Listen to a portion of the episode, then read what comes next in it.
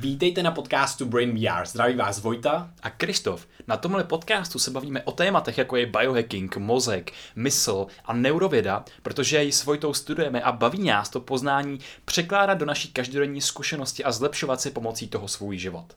A mimo jiné nás můžete podpořit na startovači, když si třeba jednou měsíčně ne- nekoupíte kávu, místo toho nám pošlete stovku. Nám to ohromně pomůže a jsme vděční všem startovačům, kteří nás už podporují, i těm budoucím. A často se nás ptáte, kde kupujeme bylinky jako je Brahmy, Gotukola, Muku na Prudence, který máme tak rádi na paměť a zdraví mozku obecně. Kupujeme na Herbal Store, jsme s nimi spokojení, je to už přes dva roky a vždycky vás tam posíláme. Před půl rokem jsme se jim ozvali, aby jsme s nimi domluvili nějakou slevu nebo spolupráci. No a teď to konečně vyšlo, takže můžete zadat kód B2TVA a budete mít slevu 10%. Přesně tak a teď už si užijte jenom dnešní díl podcastu.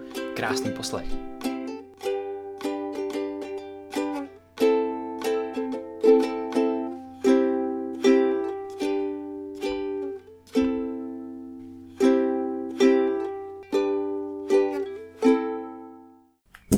Čau Vojto. Čau Krištofe. Hele, eh, my tady teď sedíme u tebe doma uprostřed karantény, pijeme dobrý čaj a jsme takový jako fakt hodně, hodně dobře vyčilený. A před chvílí jsme se bavili o tom, že bychom mohli ty naše vyčilený hovory víc přenést do toho onlineu. Mm-hmm. Uh, co se týče nějakého třeba sensemakingu, takových těch, řekněme, rozstřelnějších, otevřenějších debat. Co tě třeba teď zbaví? Uh, mě teďko baví asi neustále ta propojenost věcí a e, ty různé perspektivy na věci, které jsou hodně lehký vidět jenom v jedné perspektivě. Jako tím, že jsme lidi. Jakože teďka situace koronavirus. Prostě to, že se něco děje a já tam mám ten pohled, hm, a co to bude znamenat pro nás za deset let a co to pro nás znamená teďka jako pro lidstvo jestli náhodou nám to nepomůže si uvědomit třeba, že mezi náma je vzduch a lítají mezi náma věci, věci. Že vlastně kolektivně si vezmeme ty roušky a vlastně jako když teďka jdu a potkávám ty lidi s tou rouškou, třeba jsme byli, že teďka v parku v lese a těch, těch lidí tam je hodně a všichni tu roušku mají a já jsem cítil formu pozdravu jenom tím, že jsem měl tu roušku, jako je formu takového jako přikejvnutí, když jdeš a běžci třeba, víš? To je mm. úplně fascinující. Vlastně běžci, nebo když jedou na kole, tak ty, ty lidi, co dělají tu stejnou aktivitu, tak se zdraví, že jo? Běžci většinou jako takhle pokejvnou na sebe, eh, na, na kole to samý prostě a teďka já mám vlastně úplně stejný pocit, ale jenom jako lidstvo děláme tu stejnou věc. Takže mám tu roušku a vlastně cítím jakou jako jednotu částečně. Mm. A to mě hodně fascinuje, že prostě my se o té jednotě nebo o těch o té propojenosti těch věcí a toho života bavíme docela hodně. A teďka mám pocit, že se na to lidi, a není to, nevím, jestli to zase nemám jenom já prostě, ale mám pocit, že se na to lidi možná třeba víc napojí, nebo si to dokážou třeba uvědomit nějakou takovouhle věc vlastně. A na té globální úrovni vlastně, nejenom v tom městě a v té komunitě. Ale ta sdílenost to je něco, co mi teď vyvstává hodně. Právě když se podívám na toho člověka s tou rouškou na té ulici, tak mě hned napadne, kolik lidí jako celosvětové to přesně jako takhle sdílí a vlastně přijalo ten jeden vzorec, který je zrovna teď spotřeba a přijali ho ne jako tolik kvůli sobě, ale právě třeba kvůli nějaký sympatii vůči tomu okolí, že jo. Protože ta rouška nejvíc chrání, abys ty nešířil ty věci do toho okolí. Takže si to bereš vlastně, už ten samotný akt je, že si to vezmeš kvůli ostatním a že máš nějakou sympatii k tomu svým okolí a že ti na něm záleží. A pak právě přesně vidíš, jak třeba se sdílejí některé ty fotky z těch uh, pláží v Americe, hmm. jak ty lidi úplně kašlou a na nějakou karanténu, na nějaký jakoby social distancing. A tam je zase trošičku vlastně jako nějaký to subecký chování, kdy ty myslíš tu individualitu, co se jako taky hodně zjevuje ale je právě příjemný pozorovat, jak si obecně celý svět je té situaci kolektivně vybírá jakousi tu sympatii. Mm. Že vidíš to i na úrovni těch států, že najednou přesně ty si dokážeš přečíst ty rizika v budoucnosti a najednou si vybíráš, jestli to bude jako, jestli dáš eh, přednost tomu ekonomickému růstu HDP a řekněme, jako hrubě řečeno, dáš přednost přežitím těm nejsilnějším, a dáš na první místo třeba ten korporátní život, anebo si vybereš tu sympatii a vůči třeba i těm starším lidem, kteří už nejsou ekonomicky činní a řekněme pro ten stát už jsou vlastně jako neužiteční.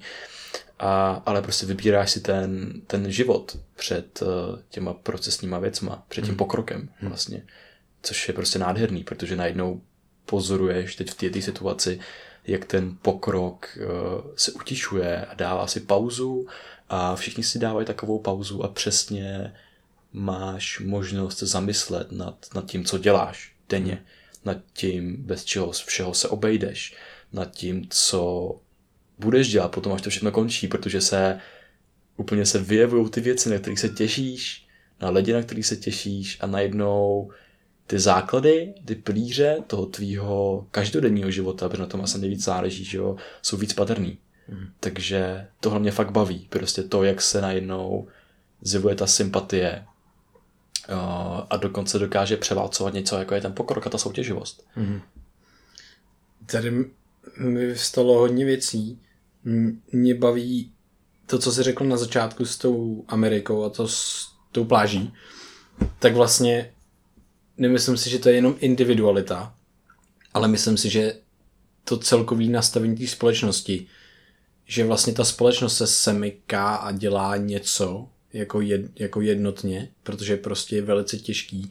Je to jako nějaký mem, že jo, v té společnosti, nějaký vzorec chování a prostě, když to přijme 50% lidí, 60% lidí a víc lidí, tak najednou přesně to, co udělali třeba ty influenceri tady v Česku, Petr Ludvík, co udělal a tak dále, to je nádherný, protože se semkli, vzali si ty informace z těch zdrojů vlastně relevantních a vyhodnotili tu situaci. A počkat, tyjo, možná by bylo lepší zabránit tomu, co se posralo někde jinde, jako by třeba Itálie nebo něco podobného.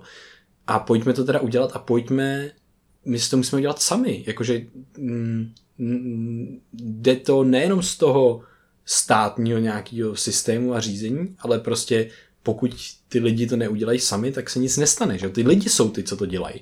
No a co se stalo tady jako v Česku mi přišlo, přijde nádherný, že všichni ty influenceri si dali dohromady a prostě sdíleli to, ať lidi nosí roušky a tak podobně a, a ať, ať prostě nevidějí zbytečně lidi a takovéhle věci. Mm-hmm. A myslím si, že to je vlastně um, ukázka toho, jak může být prostě třeba ten menší systém tady daleko výhodnější, protože prostě tady to není tak složitý, ale teď si představ Ameriku, tam je to hmm. šílenost, že jo.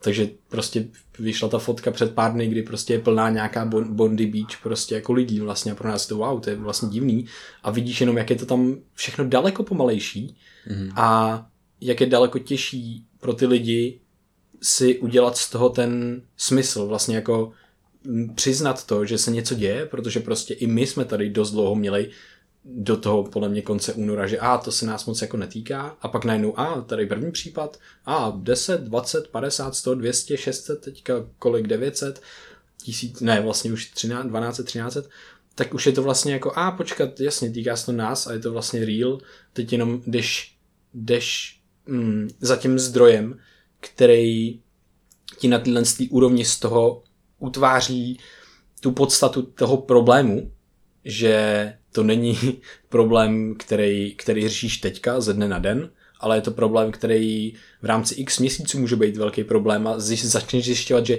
tvoje hlava nemůže chápat exponenciální růst třeba a ty si to musíš uvědomit, a počkat, že já možná bych měl dělat věci, které pro mě jsou teďka antiintuitivní, protože já nemám intuici o této situaci, tak je blbost vlastně se řídit tou intuicí. To je, mm-hmm. Moje hlava tady přestává fungovat, jo. Mm-hmm. A to mě vlastně hodně baví, že vlastně m- můžeš si přijmout ty informace z relevantního zdroje, kterým věříš, vyhodnotit nějak logicky tu situaci a udělat si z toho právě, jako já bych to nazval jako ten sense making, jakože na tyhle malý úrovni vlastně.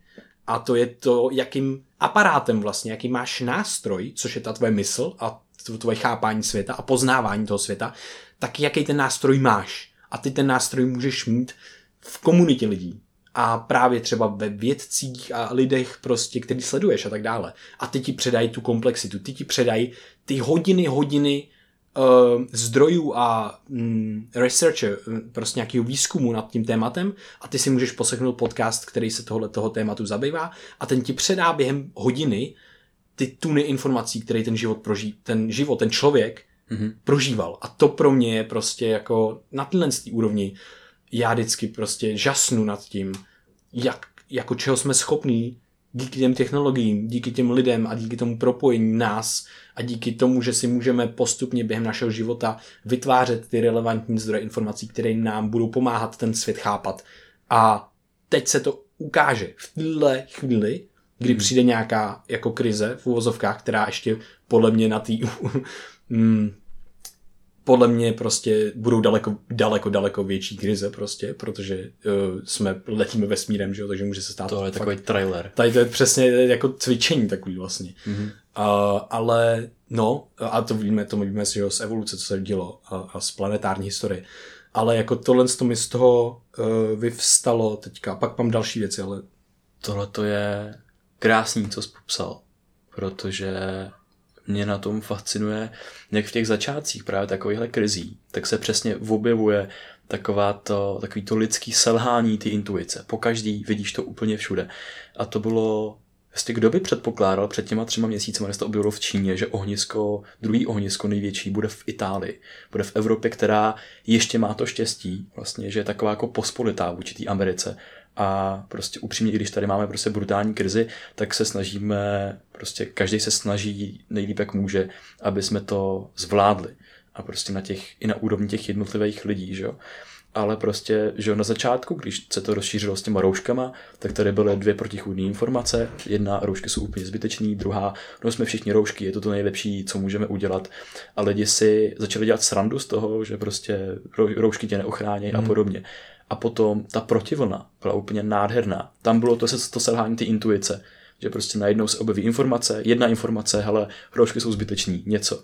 A člověk to vezme, vpustí to do své identity a začne to, začne pro sebe si zjednoduší tu komplexitu toho světa a začne kázat vlastně tohle, že hroušky jsou zbyteční, že on má imunitu a že vlastně kašle jakoby na ten zbytek a že se o to netýká. A pak se potom se objeví ten protipol, kdy najednou ty lidi začnou šířit šířit takový to, hele, pojďme být trapní kolektivně, pojďme si vzít ty roušky, aby jsme přesně mysleli na ty druhý lidi. A najednou ty tímhletím dokážeš nakreslit tím tím hnutím obrázek do hlavy lidí, kteří to předtím třeba nepochopili.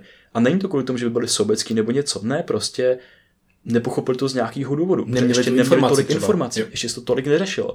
Takže najednou ty dokážeš přepsat ty neužitečný memy, které se šíří tou společností, tím užitečným memem, prostě tím racionálním myšlením.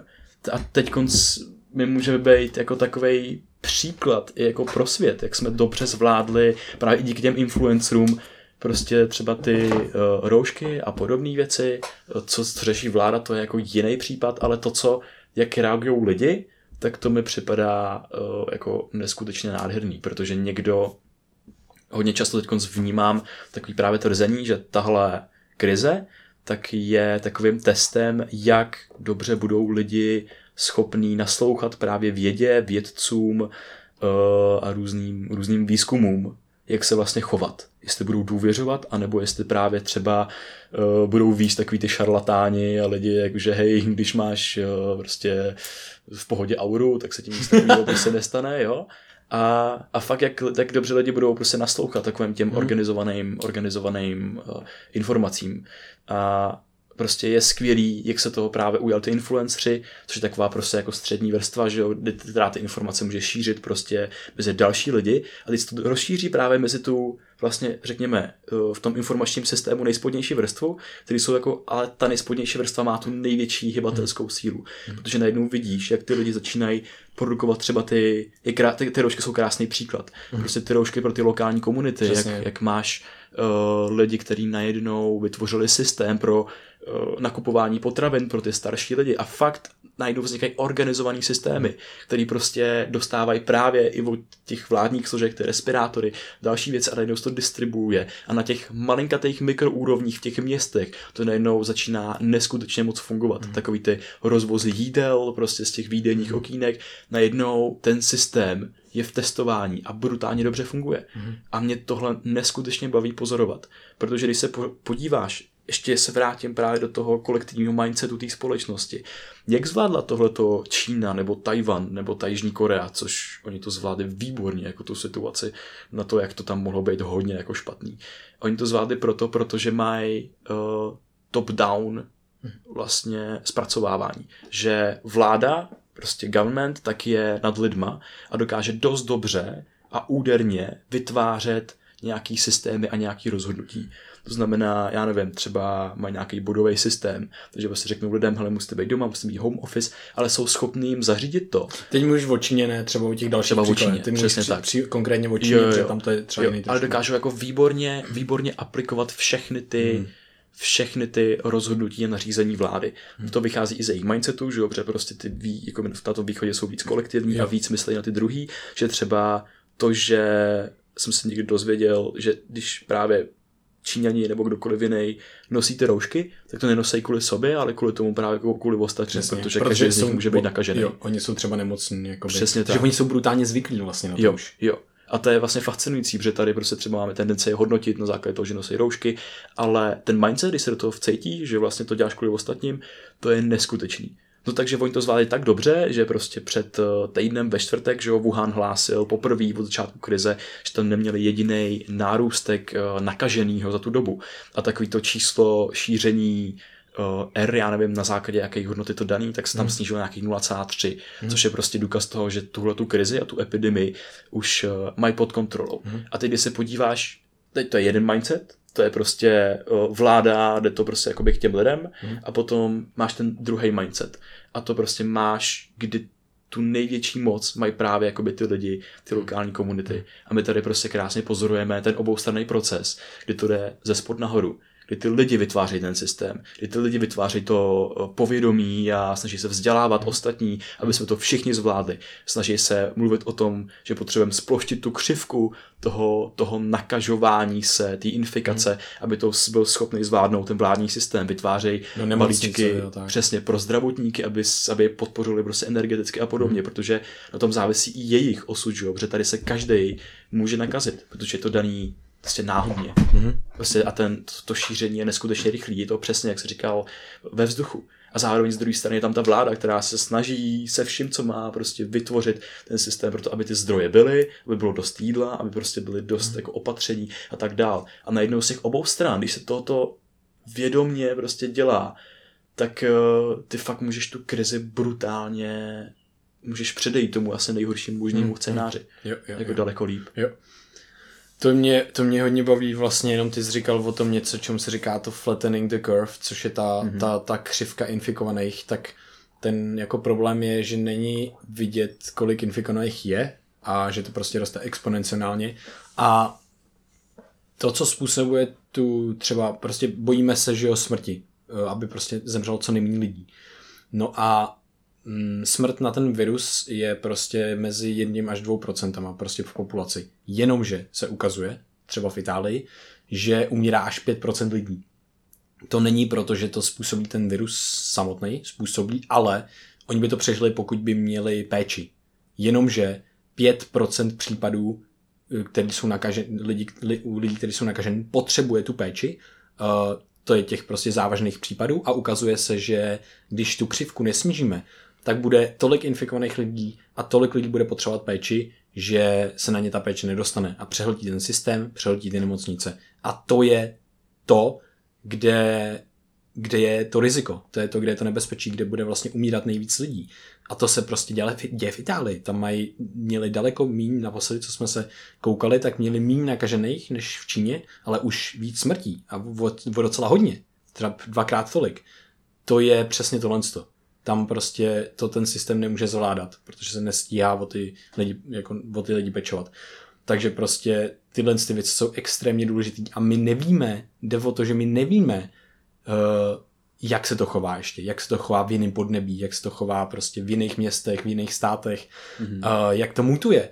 Prostě právě, přesně. má to jiné vlastnosti třeba, takže je vlastně jako dost nelogický a nepraktický si nedělat nějaký přeopatření, což jsme ani nezvládli. Jo, jako vlastně nikdo téměř to na tom světě nezvlád, proto to vypadá takhle, ale pořád to děláme nějak jako udržitelně, že prostě třeba v tom Česku si myslím, že to jako docela zvládáme. uh, jako když se podíváme na USA a Itálie, tak tam to prostě vypadá špatně. Tam je rozhodující ta rychlost zdvojování těch nakažených lidí. Mm. A ta se To se ukazuje, ukazuje, že to je- že mezi dvěma až třema dnama. To je hrozně krátká doba. Teď se to snažíme prostě prodlužovat. Pro Ameriku právě předpovídají až jako milion nakažených třeba někdy v květnu, což Přesně. je obrovský číslo. Jo. A teďka jsou ty, ty, teďka určitě pošleme článek od Tomase Puje, který dělal prostě poslední měsíc 3 až 4 hodiny každý den právě výzkum na to a má neskutečný, on, on neskutečný statistiky a data a grafy, který tam posadil a vlastně tam modeloval tu situaci, kdy prostě budeme praktikovat social distancing, nebudeme se potkávat, zavřeme univerzity, tohle, tohle, tohle. Všechny tyhle ty různé measures prostě uh, praktiky uděláme a dokážeme tu křivku prostě mm, snížit, tak je to udržitelné a potom tam vystavuje tu hodnotu času, že vlastně my to potřebujeme udělat. To není, že by to bylo nekonečné, to je tak, aby jsme měli rok nebo nějaký čas na to, aby jsme ob- obnovili nějak ten život, měli to udržitelný, kontrolovali to a vyvíjeli prostě výzkum, aby jsme vyvíjeli léky a, a tyhle ty věci. Takže to je prostě krásný jako obrázek potom, jak na to nahlížet a prostě znova jenom mi tady fakt uh, vyvstává ta důležitost toho, toho jak, ty, jak my ten svět konzumujeme prostě. Fakt tady se prostě ukazuje, jak moc je to zásadní vlastně pro nás, aby jsme se v tom jako vyznali nějak a že to nejde, že vlastně představ si teďka, kdybys vyšel do ulic a vlastně bys byl třeba odstřihlej a neměl ty zdroje, co bys vlastně dělal, jakoby? Proč jsou ty lidi v rouškách? Mám se zeptat mm-hmm. na ulici někoho a ten mi to řekne a já mu budu vědět. To je hrozně hustý. To je vlastně hrozně crazy. My si teďka koukneme na internetu nebo na člověka, kterýmu věříme, který ho sledujeme dlouho a teď nám prostě máme na to články, máme tu, tu vládu a tohle všechno.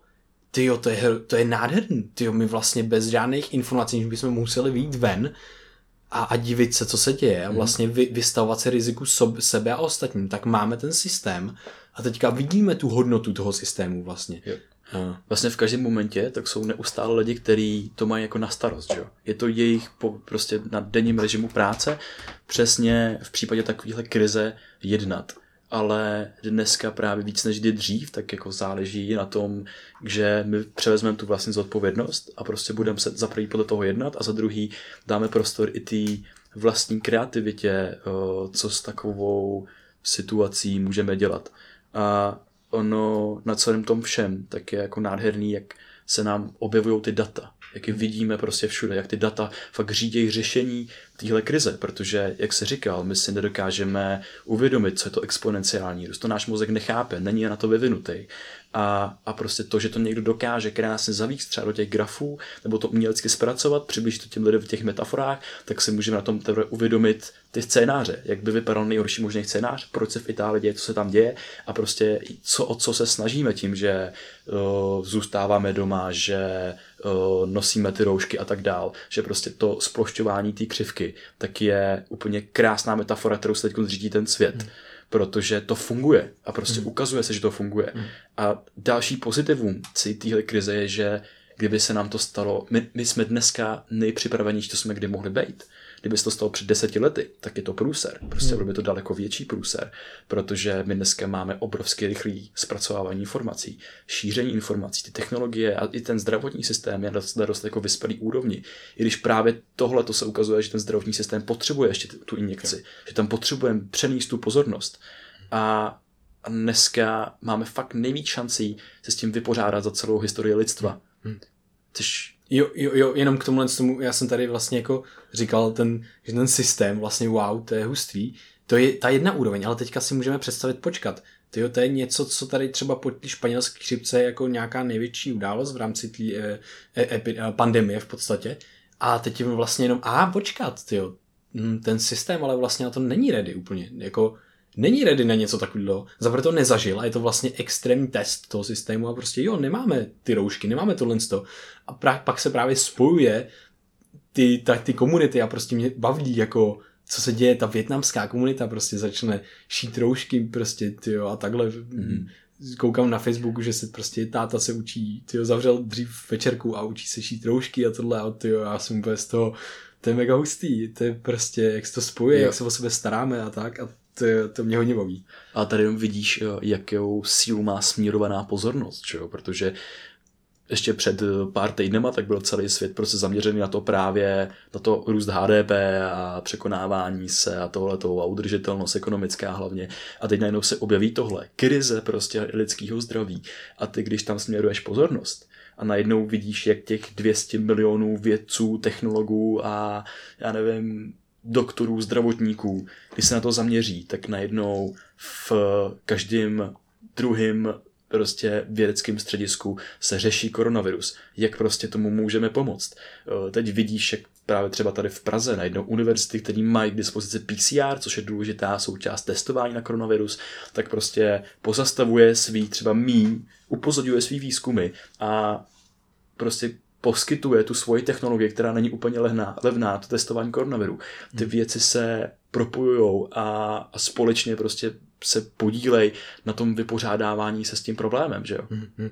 Jo, eh, mě, ty, mě baví hodně ty technologie na tom, protože prostě teď se ukazuje ta síla, kterou vlastně to všechno má vlastně, jako, kterou si podle mě tak často neuvědomujeme, ale třeba že jo, co udělal uh, ty, ta průša 3D tiskárny, že jo, tak oni udělali pro zdravotníky přímo jako štíty takový a prostě vytiskli jich jako desítky, stovky vlastně pro ně.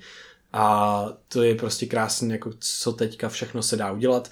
Další příklad třeba v Singapuru. Co udělali? Oni udělali, uh, naprogramovali uh, jednu věc, kdy přes Bluetooth ty přesně poznáš, koho si potkal, nebo zaznamenává to i uh, anonymně, koho si potkal v průběhu prostě dne, když prostě někde cestoval nebo něco. A potom ti to nahlásí, že si, že někdo z těch lidí, co si potkal, že má koronavirus. Takže ty automaticky se budeš chovat úplně jinak, že na základě toho, protože prostě a sakra, toho jsem někoho jsem potkal a tohle funguje v Singapuru. To je ne, mega hustá věc prostě a to je jako tak strašně pokročilá uh, technologie, kterou oni dokázali prostě aplikovat jako velice rychle. To je fascinující. Mm. To, tohle mě úplně, úplně jako hodně, hodně baví. To je skvělý. Jako na, v té krizi, tak já si teprve uvědomuju jako pořádně, jako každý den si to uvědomuju, ale tady to je fakt se to úplně vyjevuje jako ten test eh, té lidskosti, že žijeme v opravdu jako nádherné společnosti a v opravdu nádherné době. Protože fakt, když si to srovnáš, když si to hodně srovnáš s tou španělskou křipkou, která byla před těma sto lety, tak tehdy si měl fakt, já nevím, na planetě kolik bilionů lidí. Prostě o hodně méně než dneska, jaký dva, tři třeba. A prostě z toho bylo, já nevím, uh, fakt 20%, možná jako literárně, jak to, jak to říct, jako sečtělejch, mm. že mhm. uměli číst a psát, to procento bylo jako fakt, fakt malý. Takže těch 20% lidí byli ty, kteří jsou nějakým způsobem reálně schopní řešit tu současnou tu, tu krizi, prostě ty španělské chřipky, mm. kteří s něčím můžou prostě přijít. Mm. Když to dneska, tak je to opačně. Dneska máš 80, prostě 5% celosvětově sečtělých lidí, který jsou schopní číst, psát, předávat informace, přijímat informace a prostě podílet se na tom obrovském mozku. Ten mozek se za těch 100 let neskutečně zvětšil a teď máme daleko víc výpočetní kapacity, daleko víc eh, zodpovědnosti za tu svoji roli, protože víme, kde se v tom systému nacházíme a dokážeme nejenom zodpovědně ty informace přijímat, ale dokonce podle nich žít a předávat je dál, aby jsme jako ten, řekněme, jeden mozek eh, přežili co největším množstvím neuronů dál a mohli se dál vyvíjet a aby jsme tady prostě nevymřeli. Hmm. Protože já jako řekněme, neuron v mozku, tak je pro mě výhodný, že ten mozek žije dál, když hmm. nebudu myslet jenom na sebe, ale budu se podílet na, na, tý, na, tý, na tom celkovém výpočetním výkonu. Hmm. A to mě prostě baví. Jo. Fakt převíc si to do té jako technologické roviny, že my jsme teď fakt jako brutálně výkonný počítač, který když ten organismus zachvátil nějaký virus nebo nějaký, nějaký patogen, tak my prostě děláme všechno pro to, aby jsme ho vymítili a mohli se věnovat dál těm eh, filozofickým otázkám, které nás tak baví. jo.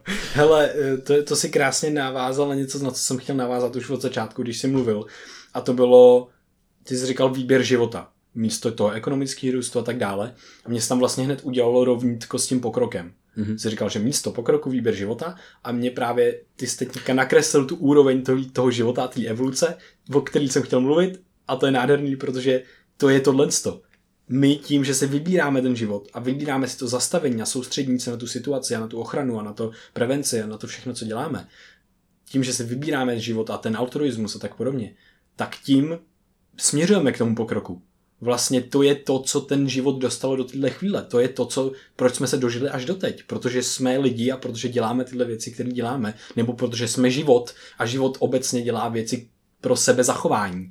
Takže je logický, že přijdeme s něčím takovým, aby jsme se sebe zachovali, aby jsme šli dál a prostě jasně, mohli jsme se zachovat jinak, ale mohli, mohli jsme tady nebejt, že díky tomu. To hmm. je to, co nás posune dál prostě. Tohle to mě hrozně baví, ta, ta dlouhá evoluční a, a, a životní vlastně uh, perspektiva, kdy, kdy se mi tam začne pro, projikovat vlastně i další věc a to je to, že my jsme tady měli hodně krizí. I těch planetárních, i těch pandemí a tak dále, všechno jsme přežili.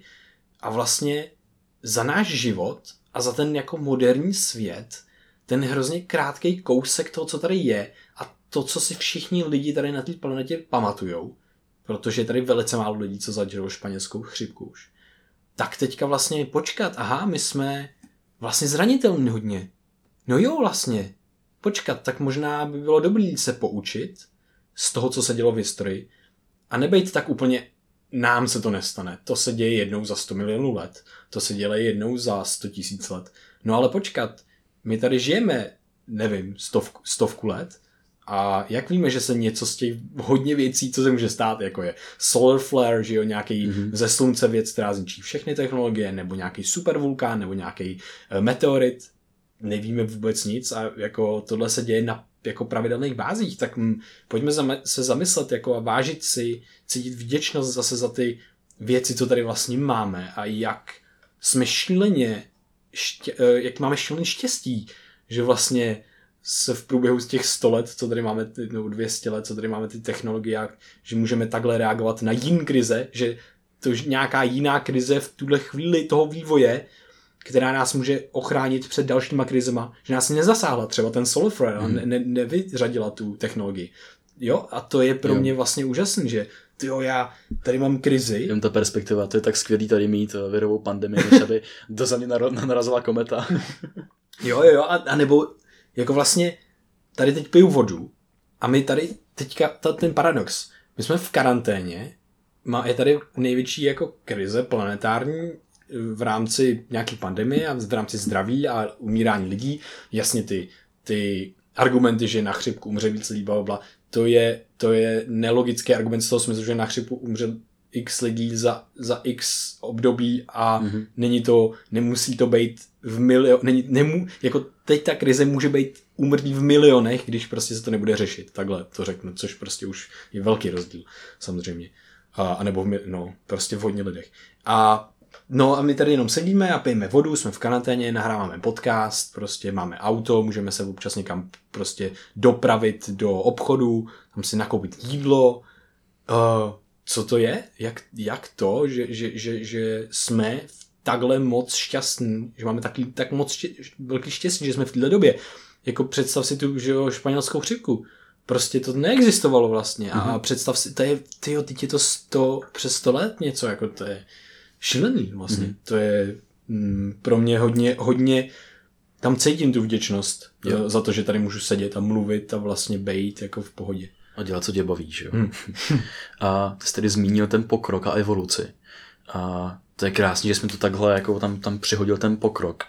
Eh, do toho všeho, protože přesně evoluce mi připravuje se učí jakoby skrze krize, protože to jsou ty testy pro ten organismus, že jo, prostě ty limity toho prostředí a jestli si vytvoří nějakou evoluční novinku a přežije to a když ne, tak prostě vyhyne, protože se to tak mělo stát a dá prostor třeba nějakému novému organismu. Takže prostě ty organismy, to, kdo jsme dneska, je jenom díky tomu, že jsme neustále byli limitovaní tím naším prostředím v minulosti. A kdyby jsme limitovaní nebyli, kdyby jsme si to prostředí ochočili a věděli všechno, byli bychom prostě jasnovědci, co se stane v budoucnu, tak už se nemůžeme prostě dál vyvíjet, tak by to neexistuje, protože nejsme ničím limitovaní.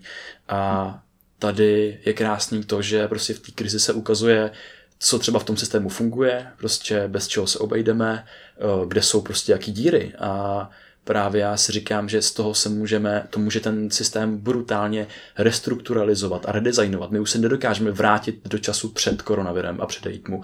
My už můžeme řešit jenom to, co bude po koronaviru. A nebo prostě teď právě řešíme to, co je během koronaviru a jak se prostě během toho uh, celého chovat, že jo.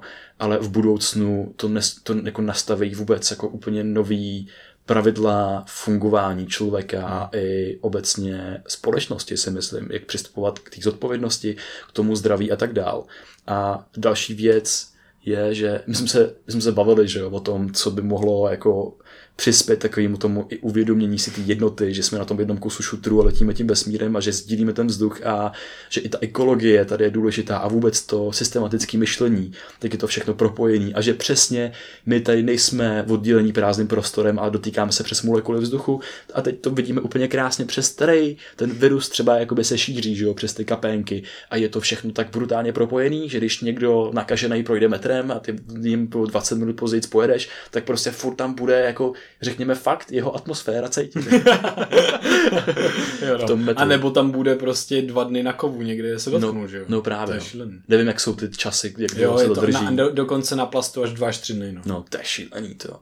No, takže to je hustý. Takže to je vlastně fakt reálně úplně všude. A my jsme prostě jenom uh, takový lidi, kteří vnímají jenom na, naše evoluční signály mm. z toho prostředí. Takže se nevšimneme prostě viru na nějakým uh, kusu lavičky, protože to je pro nás neužitečný, že jo? Mm. A tak.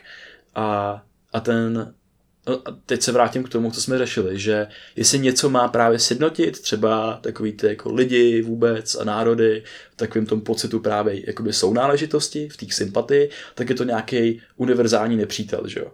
Aliens. A pos, přesně. A posledních pár let jsme řešili takové jako bullshity, prostě, já nevím, různý války, takový blbosti, jo, e- ekonomická krize, jasně, něco takového, jsou to takový už jako vě, větší strašáci, ale fakt prostě byla dobrá ta představa toho, že zemi napadou mimozemšťani mm-hmm. a teď se prostě ta země musí, musí sjednotit a prostě vytvořit společně, jakže jak to je v těch apokalyptických filmech prostě, nebo, jo, jo. nebo různých jiných filmech mm-hmm. a vytvořit tu společnou strategii pro boj tě, s, s, těma, s těma mimozemšťanama, že jo. Mm-hmm. Tak jako už v minulosti od tohle to právě nějaké jakoby, třeba strategie byly, třeba by z toho vznikla Evropská unie, aby se převešlo válce a takovým dalším věcem, že jo? Ale teď fakt si můžeme celosvětově jako zažít toho univerzálního nepřítele, který je tam koronavirus. A, a přesně my tam na to máme ty zbraně, které teď nejvíc používáme, z kterých potom, na kterých bude stát ta naše budoucnost a ty budoucí generace. Což je prostě ta věda, řekněme i ta sympatie, starost prostě o naše zdraví a i o tu ekologii té planety protože si uvědomujeme, že když vykácím na jedné polokouli prostě plan, prales, tak se tam tam teď uvolní něco, co tam bylo x desítek, stovek let a žilo tam vlastně v vlastním cyklu, kde už to bylo v symbioze s tím prostředím, kdy jsme to narušili a to narušilo ekologii úplně celého světa. Mm-hmm. Ale vlastně celý svět si tak jako plyne dál a jenom člověk je ta zranitelná prostě eh, labilní věc, která s tím bojuje a, no, a mrčí, že to nebere, ohled, to, to nebere ohledy, že ta, ta, ta, ta, ta planeta, musíme, musíme v ní nějak být v souladu. Tohle se mi hodně líbí. Mně se líbí vlastně, že to není ani něco nového, co objevujeme. To je prostě jenom uvědomění si toho starého základu, že prostě počkat, aha, já jsem živej a ten život je kolem mě a nepocházím z nějakého jiného života než někdo jiný prostě uvědomit si tu jednotu, v které jsme, ty planetární a přesně může to být aliens, já jsem vždycky měl představu těch aliens vlastně, který by nás mohli jako jo, jo. sjednotit v té mysli. Nebo ten asteroid. A, a jo, nebo ten asteroid prostě, to je, to je nádherné teď to, teď to vidíme, že to možná může být prostě něco podobného jako je tohle a jenom si říct, a počkat, planeta, jasně jsme tady spolu, někdo, kdo v Číně vypil uh, prostě polivku z toho z netopíra, tak může za to, že já teďka umřu. Jakoby, a, Existuje polivka z netopíra? No jasně. Oni tam, mají, tam, tam vznikají právě, to, to je ten obrovský problém. Oni vlastně vytvoří takovej, mm, takovej chov virů a bakterií. Aha. Protože oni tam mají markety v Číně, jo, kde mají různé exotické věci a ty tam můžeš jíst všechno možné. Hmm. A teďka z toho hodně řešil, Sam Harris to řešil na podcastu, kdy vlastně to, on to přímo nazval jako terorismus té nejvyšší úrovně že to prostě bullshit úplný. Že tam vzniká tak moc vlastně nebezpečných bio, bio zbraní, biologických zbraní, biologických zbraní jako ne, nevědomky, eh, že to je šílenost, prostě, protože nevíme, co všechno, jako zvířata tam je spoustu virů a bakterií a my netušíme, co to může udělat s náma, nebo jestli může vůbec, ale teď se ukazuje, že to udělá třeba tohle, že jo? Mm. A těch prostě věcí může být x dalších miliard, miliard a my nevíme. A takže tyhle rojiště vlastně jsou tě ovlivňujou. Jako what the fuck, Aha. to je fakt divný. A, jsou reaktory, no. Jo, no a teďka vlastně jako přichází to, no a jak s tím, jak s tím teda naložit, jako jak jako mm, mm, si jako, jak přemýšlet o tom vlastně. A mě fakt baví si nainstalovat do toho přemýšlení o tom každodenním světě a občas prostě mm, si vzpomenutí na tom, a počkat, ty a já, jasně, život, planeta, bla, bla, anebo to, co se děje v rámci teďka, té krize, co máme teďka, té pandemie, tak si jenom uvědomit, a počkat, to je pandemie, na kterou všichni najednou reagujeme a je to jako velký problém a může zabít jako spoustu lidí a musíme s tím něco dělat. To je projekce, kterou člověk začíná teďka zvládat, nezvládal ji teďka pár měsíců zpátky, proto se stalo, co se stalo, a teď ji začíná zvládat, protože už vidí ty důsledky, už je to velice reálně, je to velice rychlý, to v rámci měsíců a vidíme v rámci třeba do jednoho roku, že by to mohlo být hodně špatné. No ale teď si vem tu perspektivu té ekologické krize a toho globálního teplování a tak dále. To se děje desítky let. A vlastně je to úplně stejná pandemie, ale daleko horší. Protože je to, to hůř zvratitelný. No je to zaprvé hůř zvratitelný. A nehraje to na statistiky, že jo? Hraje to prostě plošně. Hraje to plošně, ale ta plošnost právě, teďka si můžu uvědomit, a OK, co jsou statistiky koronaviru, jo, umře nějaký člověk, 1 až 2%, nebo 5% v Itálii, nebo různě. A teď se vem, a co, co globální oteplování? Jo, počkat, možná všichni umřeme. Jakože v tom té projekci.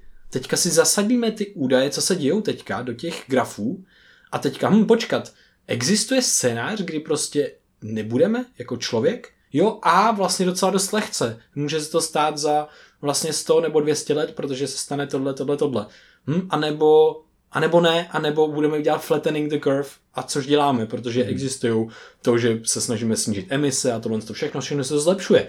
Ale je to jako, jo, neměli jsme to dělat dřív a asi nemohli jsme, protože jsme na to neměli dostatečnou kapacitu mentální, ten mozek velký prostě to nemohl pochopit, hmm. ale teď najednou se děje, a počkat, ty jo, no jo vlastně, ta Čína, co dělá za bordel, to nám tady taky dělá bordel. Aha, my děláme taky bordel, můžeme, můžeme dělat menší bordel. A teď to začínáme vlastně vidět velice rychle. Ty prognózy, co byly, že se to bude jako, ty, že se bude stoupat ta teplota a že budou uh, tát ty ledovce, no tak ono se ukazuje, že jdeme podle toho úplně nejhoršího scénáře, který ty mhm. vědci prostě mm-hmm. načetli. A to je vlastně docela strašidelný. Mm. A vlastně je to daleko větší issue, než co řešíme teďka. A možná to je další perspektiva, která mě baví. Možná si to díky tomu, tomu, této pandemii uvědomíme. Mm-hmm. Že a počkat planeta, a počkat neměl by dělat takový bordel a jíst, já nevím, prostě Minecraft, protože ty hodně prdějí a dělají hodně skleníkových plynů. Nebo něco takového. Mm-hmm. Prostě já nevím, jako cokoliv, co ti mm-hmm. dá za myšlenku, která povede k zlepšení tomu, toho systému na té planety, tak bude dobrá myšlenka mm-hmm. a dobrá akce. A tohle je pro mě vlastně jako zajímavý v tom, že tady je ještě daleko, daleko těžší o tom přemýšlet, mm-hmm. protože to je v rámci desítek, stovky let a možná hmm. musíme myslet na ty generace po nás a nejenom na nás. Ale právě, ježiš, to je tak krásný, protože člověk právě neumí přemýšlet v těch datech, který má, třeba z toho globální oteplování a tady prostě, když o tom mluvíš, tak my jsme na té křivce momentálně v tom exponenciálním růstu, jako je teď z Itálie a řeší v tom, v tom kontextu toho současného viru, že jo. Mm. Ale furt máme šanci na to flattening the curve, protože prostě jsme v nějakém bodě, ale ještě to prostě můžeme zvrátit a můžeme ty dopady, které už budou takhle jako markantní, tak je můžeme zmenšit. A, a tady teprve si třeba člověk uvědomuje a začíná nějakým způsobem číst a chápat data. Ta naše intuice dorůstá do té současné situace, protože najednou byl vytvořený model ta metafora, který můžeš pochopit to, co se děje, jak jsme o tom mluvili, že když to půjde poletí nahoru, tak to je průser, ale když to prostě dokážeme zvrátit, tak to bude lepší. A teď, proč to chceme právě zvrátit? Tak není kvůli nám,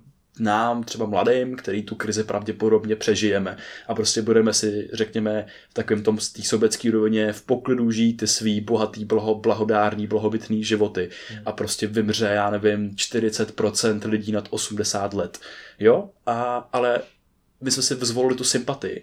Sympatii v tomhle současném momentě, v té současné situaci k lidem, kteří tady s náma jsou, který třeba nevidíme denně, ale víme, že existují. Prostě kolik 80 letých lidí tak nějak se s těma spojíš jako během dne, že jo, průměrný člověk prostě hmm. moc ne, takže vlastně ani jako nedokáže moc vnímat, nedokáže o nich přemýšlet, takže mu to prostě pravděpodobně je většinou jedno. Ale tady na základě té sdílené informace a té sdílené perspektivy si můžeme vybrat to flattening the curve, to prostě Mhm. sploštění té křivky a přezít tu zodpovědnost za to nejenom vlastní zdraví, a za to zdraví ostatních. Mhm. A ty tady právě mluvíš o tom, že ta naše intuice není schopná přemýšlet o tom, že bychom tady něco měli dělat pro ty budoucí generace. Že bychom si měli zvolit sympatii pro děti našich dětí. Pro lidi, co ještě neexistují. Pro lidi, co ještě Ale neexistují. budou to úplně stejní lidi, jako jsme my. Přesně a tak. úplně stejní lidi, co teďka můžou umřít a my si pro ně vybíráme altruismus a sympatii. Přesně tak. A my si ten altruismus a sympatii můžeme vybrat i pro ty budoucí generace, které ještě neexistují.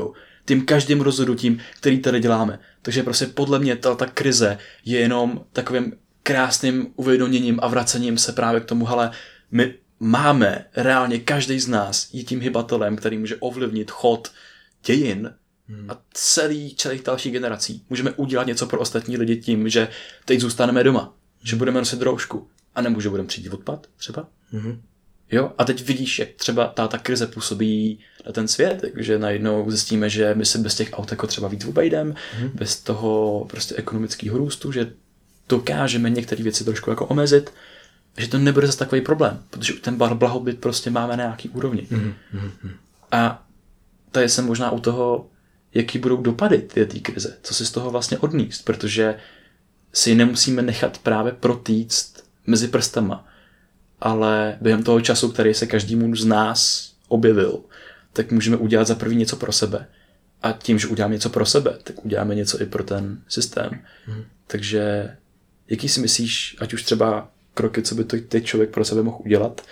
A druhá otázka je, jak si myslíš, že třeba budeme se chovat po té krizi? Mhm. Nebo co by, co, co by pro tebe byl ideální scénář třeba? Ty jo, teď, teď, teď, jak jsi to řekl, co budeme dělat po té krizi, jak jsi to řekl, tak mi, nevím proč, ale první moje reakce byla taková, že jsme lidi a že to dost rychle zapomeneme a Jo. mávneme rukou. Je, to bylo tamto, co se stalo a pohoda. Uh, to je moje první jako reakce, což si myslím, že je nejpravděpodobnější, protože jsme právě lidi, mm, ale to, to, to nevadí asi, a nevím a nemusí to tak být vůbec. Um, ten ideální jako scénář je, že, že, že, že se budeme vzdělávat víc a budeme, budeme víc k sobě.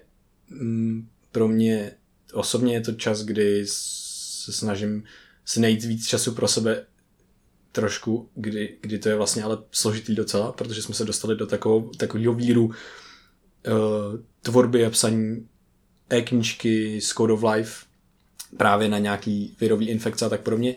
Takže toho času paradoxně nebylo tolik, ale zároveň to bylo naplňující velice a obohacující. A právě se tam dokreslili spoustu, spoustu těch věcí, o kterých jsme dneska mluvili. Ale já, pro mě je to vlastně ne tak problematický čas.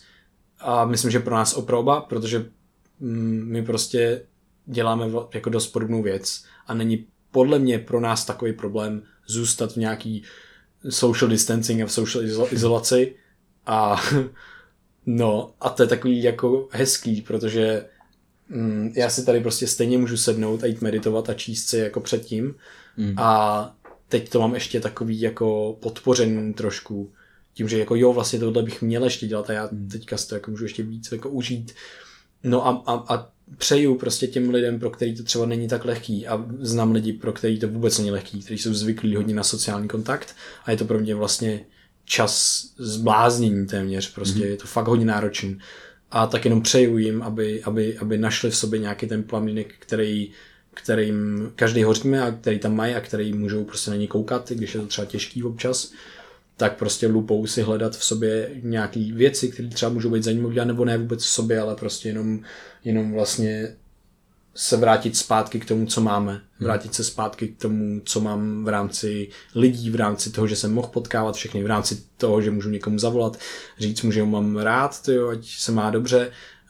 Um, a, a, a tyhle ty věci, takže takový jako návrat na tyhle ty úrovni vlastně hmm. si myslím, že by byl úplně super zdravý vždycky vlastně vždycky, nikdy to není dost, si myslím. Mm. Takže takhle to se snažím vnímat já. Uh, no a A zároveň to i příležitost právě být i tím jako vlastním detektivem a zjistit, hele, co mě baví, co jsou ty moje priority, co bych chtěl dělat do budoucna, až vlastně toto skončí, když teď třeba nemusím dělat nějaké věci a nejsem právě v tom kole, v tom jednom hmm. kole, kde nemám čas přemýšlet. Hmm.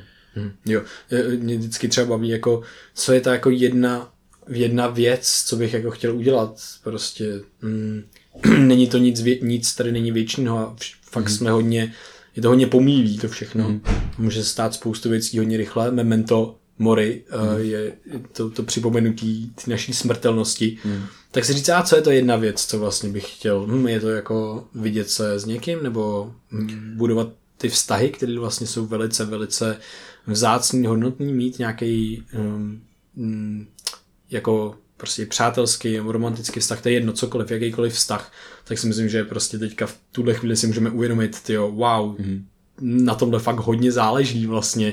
Je to nejenom v té úrovni, já tam mám i tu úroveň toho biohackingu, vlastně to, jak nás to ovlivňuje, to mentální zdraví a ta o, samota a takové věci. Takže zaměřit na tohle a vlastně učit se zase být v jiném kontextu, sedět sám se sebou a prostě tvořit třeba věci. Myslím hmm. si, že úžasná příležitost tvořit, um, malovat, jo. psát. Jo. Takový ty netradiční věci, které bychom se normálně třeba nedovolili. A s tím společenským kontextem, tak si myslím, že ta, ta krize je fakt jako příležitostí uvědomit si, jak moc pro nás znamenají druhý a ten sociální kontakt a právě si ho můžeme příště jakoby i vážit víc, protože pro mě jsem zjistil, že lidi jsou nejdůležitější složkou všeho, co dělám a asi bych to nedokázal dělat sám. Nedokázal bych být jako nějaký eh, z těch osamocených eh, se spisovatelů nebo prostě čehokoliv uh, think tanků, uh, protože na těch lidech hodně záleží, na těch přesně informacích přijímaných zvenčí. Jak tomu mám právě uh, ty dvě perspektivy, tu jednu společenskou a právě tu jednu osobní, Mm, a to je, když jsem mluvil o tom nenechat si tu krizi protýct mezi prsty, tak ty si říkal, že právě se pravděpodobně vrátíme k tomu, že jsme lidi a že na to zapomeneme a že prostě... Ne tím, že jsme lidi. Tím, že, že jsme lidi, právě, já vím, já vím. Ale tím, že jsme lidi, tak zapomeneme na to, jaký to bylo a že to prostě se třeba nebudeme moc procítit jako do toho budoucna. Mm-hmm. A já tedy vnímám právě proto si to nechci a jako vlastně byla by škoda si dovolit si to nechat protýct mezi prstama, protože my teď můžeme tou svou individualitou a kreativitou pomáhat eh, ten systém schopit. Mm-hmm. Protože ten systém řídí naše životy, ať chceme nebo nechceme. A ten systém je nějak postavený a my jsme do jisté míry prostě jdeme, jdeme v závleku za ním nějaká škola, něco, něco, něco nějak funguje, musíme se přizpůsobit. A teď prostě není, není, není lepší příležitost, než pracovat na tom, OK, tak co funguje, co nefunguje. Můžeme vytvořit nějaký online platformy pro vzdělávání pro hmm. lidi, musí prostě uh, děti chodit do školy od 8 od rána, když to prostě škodí třeba jejich jakoby, hmm. spánku nebo něčemu. Jo, jakože nemůže třeba se jakoby, spousta té výuky přinést třeba do toho jako online prostoru, nemůžeme ten online prostor víc využívat prostě pro to šíření informací a propojit třeba víc influencerů, nejenom ty učitelé a, a, a tohle, jako kolik a takhle můžeme obohatit nejen ten vzdělávací systém, ale třeba i ten korporátní systém a další věci. Můžeme tak předejít prostě vyhoření, můžeme úplně redesignovat eh, fakt jako ten společenský systém, to jak funguje na té fundamentální úrovni. Hmm.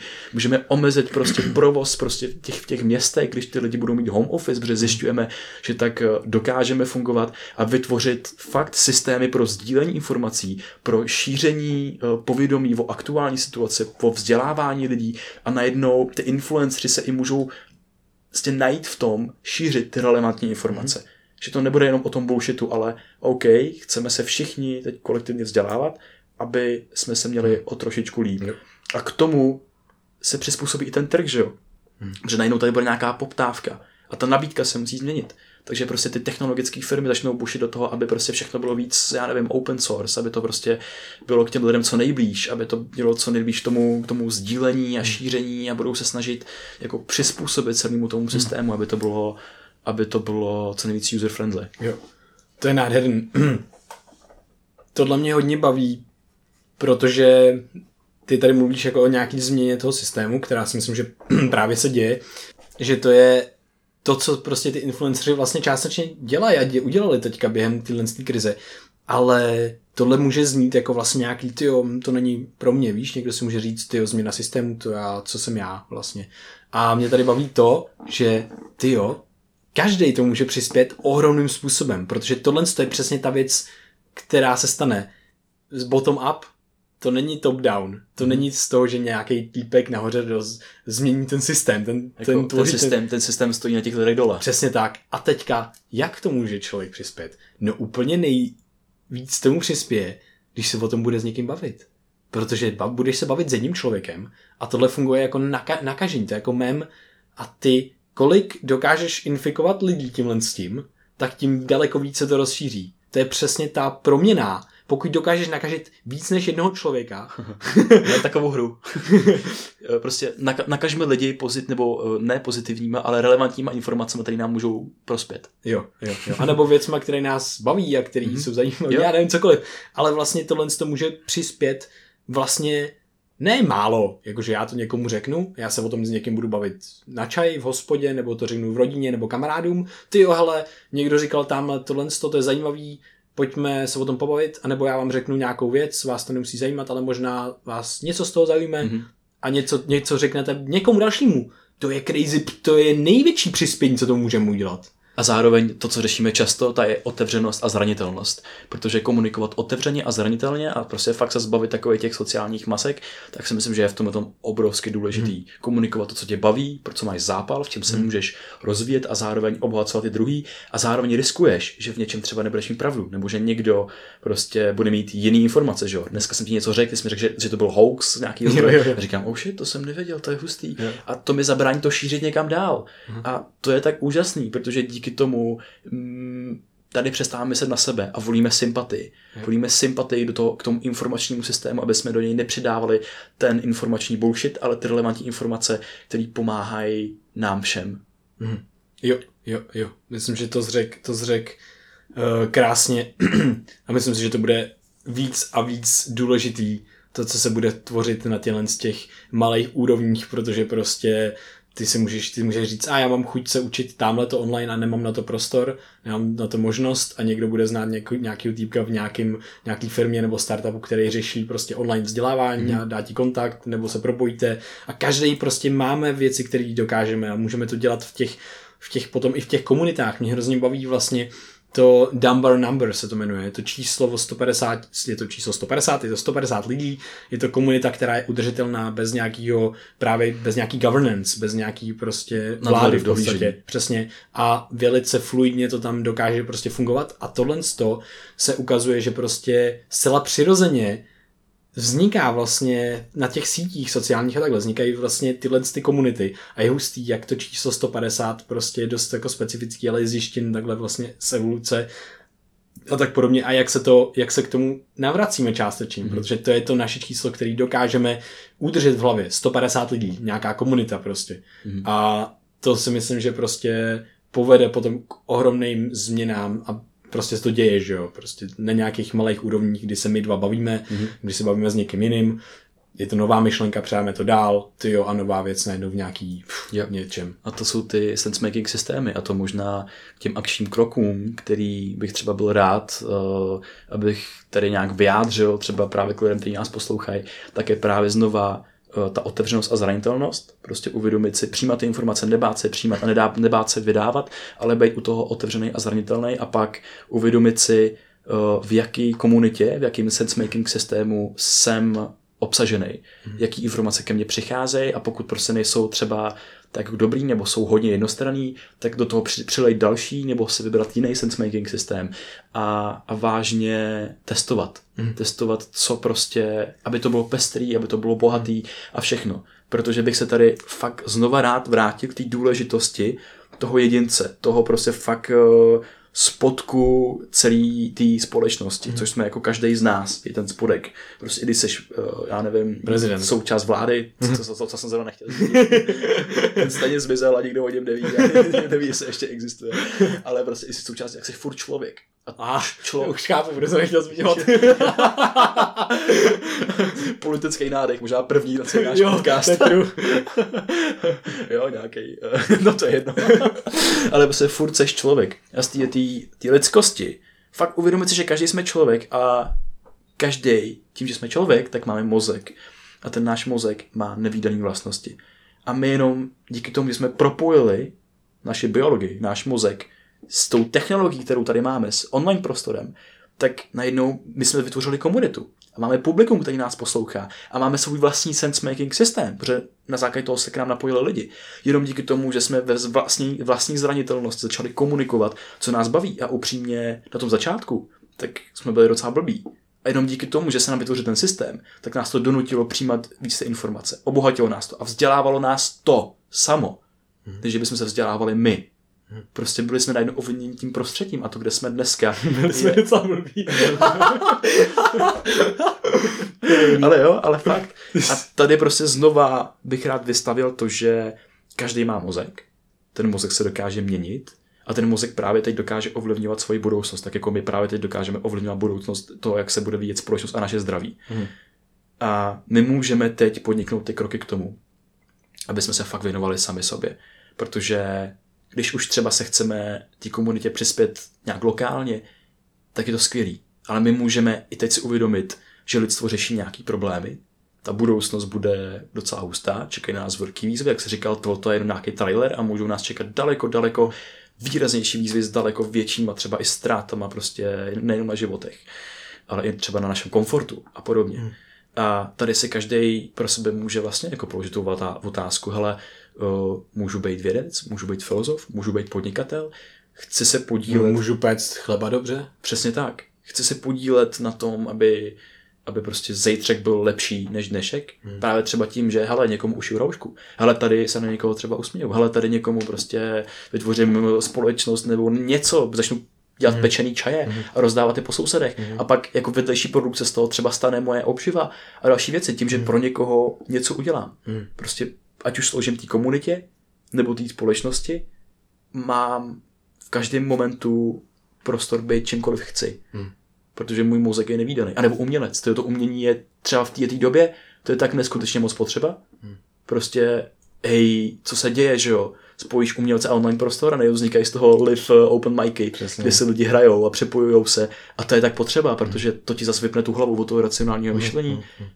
A to je tak krásný. A tam vzniká ten pocit té sounáležitosti, sdílenosti a hraje tam tu sympatii, protože nemůžeme být jenom společnost, která jede prostě přes eh, data, výsledky a tak, ale musíme to spojit a hledat S tím prožíváním a s tím Právě. hodnotou těch lidí vlastně, co teďka vy třeba prostě zdravotníci, doktoři a takhle, to, co oni pro nás, pro celý ten systém vlastně dělají a vlastně na, na základě svého zdraví vlastně prostě brutálně jako jistou formou trpí, ale to je jo. prostě neuvěřitelné, co, co oni pro nás dělají. Jako fakt uvědomit si, mít příležitost uvědomit si, z čeho všechny ty data a procesy vycházejí a to je z toho života, z toho našeho zdraví, z toho hmm. našeho prostě uvědomění, vědomí, z té naší zkušenosti hmm. a, a k tý se vrátit a o tu se starat. Jo. Protože to je ve výsledku to jediné, na čem záleží. Jo.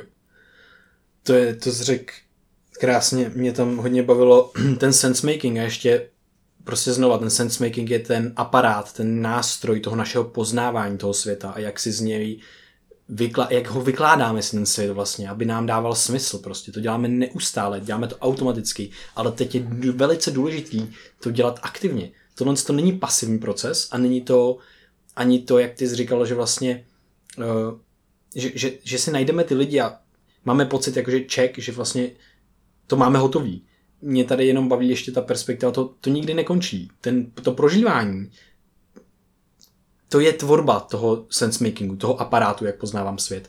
A je právě super se nad tím občas zamyslet, to, o čem dneska mluvíme. A jenom si říct, co odkaď konzumuju a co dávám zpátky do toho světa. A mě hrozně baví prostě systém jako jak moc užitečná je třeba věda v rámci toho sensemakingu a tak podobně, kdy prostě já jsem si jenom jako blbý příklad, jo, ale jak moc mi to pomůže. Já jsem si přečetl studii, že tvorba, tvorba vizuálního umění a tak podobně prostě po dobu nějakých šesti týdnů oproti kontrolním skupinám, které dělají jiné věci, uh, tak prostě měla potom lepší funkční konektivitu mozku a tak dále, lepší prostě kognitivní třeba nějaký věci. A já na základě toho jsem tady měl prostě už tři roky nějaký plátno a barvy a já na základě toho prostě jsem začal bar- malovat a vlastně to ohromně obohatilo, dalo mi to daleko, daleko samozřejmě víc, než nějakou funkční konektivitu v budoucnu. A prostě mě to super bavilo, bylo taky meditativní. A jenom jako jo, to je, to je jeden z příkladů. Mám prostě ten aparát poznávání toho světa skrz tu vědu a hned to využiju a hned to můžu prostě předávat třeba dál. Jako a hned jsem to napsal na biohacking.cz, tam mi někdo napsal, ty jo, já vůbec neumím tvořit, ale to nevadí, protože to je, ta studie hmm. vyšla, že na, ne, na základě ne tvých jako schopností můžeš vytvořit úplně cokoliv, ale stejně ti to zlepší. Takže tam někdo napsal, ty jo, to je super, já budu malovat teďka, protože jsem sice hrozně špatná, ale vlastně na tom nezáleží, že jo. A teďka díky té vědě si to můžeš uvědomit, že ty, a počkej, já můžu dělat věci a nemusím těch být perfektní, můžu je dělat, protože je dělám, protože mi to baví to dělat. Ne prostě nespívám písničku, proto abych ji dospíval, nebo nehraju na klavír, proto abych dohrál na klavír. Hraju, protože hraju. Jo, přesně tak. Tohle je prostě pro mě jenom jeden z příkladů a jenom prostě aby jsme se to mohli zasadit taky do nějakých konkrétností, mm. že prostě jak moc efektivní, užitečný a vlastně hrozně hustý to může být. Jako. A třeba pro racionálního člověka, jako prostě my jsme jako dost racionální, si myslím, jako by jsme přehlcený občas těma datama, tak právě ty intuitivní činnosti tak jsou jako neskutečný, můžeme to říkat biohack, mm-hmm. protože právě já, když si uvědomuju, teď jsem byl zahlcený těma datama, psali jsme ten e-book, prostě neustále jsem to konzumoval, protože jsem se snažil najít v tom ty vzorce, který mi budou užitečný a který mě umožní pochopit tu situaci z nějakého pohledu. A byl jsem zahlcený informacemi. A prostě tu hlavu to pošle prostě do totálního jako splínu mi připadá. Byl jsem z toho unavený. A prostě pak vím, tyjo, a co dělá právě umění s tou hlavou, ať už to vizuální, nebo právě ta hudba. A vím, že třeba mám nějaké uh, schopnosti, třeba hrát na kytaru. Takže jsme prostě v náchodě hráli na nástroje a, a zpívali jsme a prostě mě se vím, že se mi v tom hlavě přepnou ty sítě, že se mi restartuje ten myšlenkový proces a je to takový čistící proces, mentální čistící proces. A tyhle nástroje jsou v té době neskutečně důležitý a já, mě to tak vyčistilo hlavu, je to jako procházka v přírodě. Prostě tak tě to prostě restartuje úplně od těch informací, že ty najednou přemýšlíš za prvý jinak, za druhý ti to nečerpá prostě takovou uh, kapacitu a máš tendenci prostě i k lepším rozhodnutím v budoucnu, i jak si budeš ty informace nadále vybírat. Hmm. To není se separovat od těch informací, od těch dat a od všeho, protože je to součástí mého života, ale prokládat to i tou druhou stranou. Prostě hmm. fakt, když to vezmu úplně nějaký tý metaforický úrovně, tak propoj to racionálno s tím intuitivnem a prostě kombinovat to, protože je to potřeba. Jo. Tak jo, Krištofe, já tady mám jednu velice důležitou informaci, která se týká toho e-booku, protože jsme vlastně nad tím strávili docela dost času. Bylo to vlastně velice intenzivní týden a půl a my jsme nad tím dělali nějaký výzkum a tak dále a můžete to stáhnout v odkazu, který najdete v popisku a normálně zadarmo. Dělali jsme na tom celkově v Code of Life a, a myslím si, že je to velice hodnotný. Máme tam přímo potraviny, přímo nějaký medicinální houby a bylinky, které jsou antivirální a zároveň podporují imunitní systém. Uh, takže se tam dozvíte spoustu užitečných věcí, nejenom na teďka pandemie, ale celkově na vůbec, jak fungovat v této době, jak k tomu přistupovat, mindset, stoický mindset uh, imunita. a imunita hlavně, uh, prostě fakt velice, velice dobrý věci, hodnotný. Mm. Takže moc chci poděkovat, jak na tom všichni prostě pracovali, Veronika Jelínková, teda Alistair s tím začala vlastně a všichni se připojili mm. a fakt díky moc všem jako, v Code of Life, co jsme fakt vytvořili. Podiv, protože jako neskutečný výkon za ten týden, co se právě dělo, že každý by právě měl tendenci myslet na to vlastní zdraví, ale prostě u někoho to šlo právě i na, na úkor spánku a fakt prostě ten týden byl hodně intenzivní, má to prostě kolem 60, 60 stránek. Hmm. A 120 citací prostě jo, a tak. Myslím si, že je to jako velmi dobře na vědě založený e-book, z kterého se prostě můžeme, můžeme se z toho naučit nejenom ohledně této situace, ohledně koronaviru, ale prostě ohledně i dalších situací a přístupů k tomu, k tomu našemu zdraví a každodennímu životu. A, a tady protože jestli, jestli už bude venku ten e-book. Bude, jako bude buď dneska, co ty lidi poslouchají ten den, co tenhle mm-hmm. podcast vyjde, anebo zítra nebo pozítří. Jo, přesně. A tady bych vlastně i vás chtěl možná poprosit, protože ten e-book eh, bude zdarma, právě aby se to mohlo dostat mezi lidi, aby si to prostě každý mohl přečíst, tak bych chtěl poprosit o jeho vlastně šíření, aby se dostal i do té vaší komunity, do té vaší sensemaking komunity, o čem se tady teď zbavíme, a mohlo to obohatit eh, i někoho dalšího. Uh, bude to vydaný pod brandem Code of Life, protože ten content, co tam tvoříme, za něj prostě stavíme, je to, mm. je to podle mě skvělá věc přístup, sdílíme tam přístup eh, ke zdraví člověka a ten e-book je jako jedním z, zatím, jako si myslím, že největších výstupů, který jsme vytvořili a moc rádi bychom byli, abyste dostali k co největšímu množství lidí. Takže i tady, jestli, jestli vás baví naše tvorba, co děláme, dali jsme do toho i my hodně času, hodně našich mozků, i našeho srdce a kdybyste to sdíleli, tak budeme fakt neskutečně rádi. Ten jo. odkaz bude v popisku a klidně nás tam označte uh, s nějakým klidně. Budeme, budeme fakt moc rádi. Uh, klidně sdílejte i ten podcast, který je součástí toho samozřejmě, přes hodně těch informací z toho je a zmiňujeme tady ten e-book. Takže pokud to obohatilo, bavilo vás, tak uh, to třeba bude bavit někoho, nějakého vašeho kámoše nebo kámošku nebo něco podobného. A my jsme samozřejmě, ty, každá zpráva, každý sdílení je pro nás hodně silný a hodně, hodně moc si to vážíme. Takže díky moc všem a ještě spe, se speciálně děkujeme všem prostě uh, startovačům na startovači, jinak taky nás podporujete neustále. Jo, jako i v této době prostě nás uh, podpoříte jo. prostě nějakýma koronama a toho si... Koronama. Koron... ne, neposíjete nám korony, ale koruny. ale to je ta čeština, co? To je ale, dobrý, ale fakt si to neskutečně vážíme, protože i v té ten čas nám, nám to obrovsky, obrovsky nám to pomůže s tím věnovat se právě těm věcem, neřešit uh, třeba jakoby v té krizi, nějakou třeba finanční krizi, ale prostě můžeme dál dělat tohle a šířit ty informace. Takže moc díky vám všem a současným startovačům a i těm budoucím, kdo nás třeba plánujete podpořit třeba stovkou měsíčně. Je to pro nás jako obrovský dar a ač to třeba často jako nezdílíme, tak uh, neskutečně moc si toho vážíme, hmm. že právě ten, ta naše sensemaking komunita, která i nás té tvorby podporuje, že jste tu právě vy a neváhejte nám psát, neváhejte nám volat, když najdete někde naše číslo. uh, a moc rádi od vás uslyšíme a jo. budeme rádi číst vaše pohledy, názory, protože tím utváříte i naše myšlení. Takže pokud máte i nějaký zdroje, o který vás baví čerpat, eh, třeba i ty zahraniční, tak eh, nám je můžete poslat. V současné situaci bych ještě zmínil třeba náš Twitter, kde jsme jako BrainVR, kde sdílíme nejenom třeba různý biohacking typy momentálně, ale právě i třeba naše myšlenkové pochody se týče té současné situace. Takže nám tam můžete hodit follow, pak nás můžete sledovat právě na Facebooku, že tam hodíme i nějaký blog post, kdy se teď snažíme trošku resuscitovat náš blog a, a, a tak. Takže moc díky za vás, jste součástí toho, co, co tvoříme a tenhle ten díl a ty uvědomění, které máme, by nemohly vzniknout bez té komunity, která nás poslouchá. Takže díky moc za všechny uši. Díky moc, jste úžasný, mějte krásný zbytek karantény a života a tak podobně. Mějte co nejvíc sociálního kontaktu, to jde uh, třeba skrz telefony a tak. Tak se mějte. Mějte se.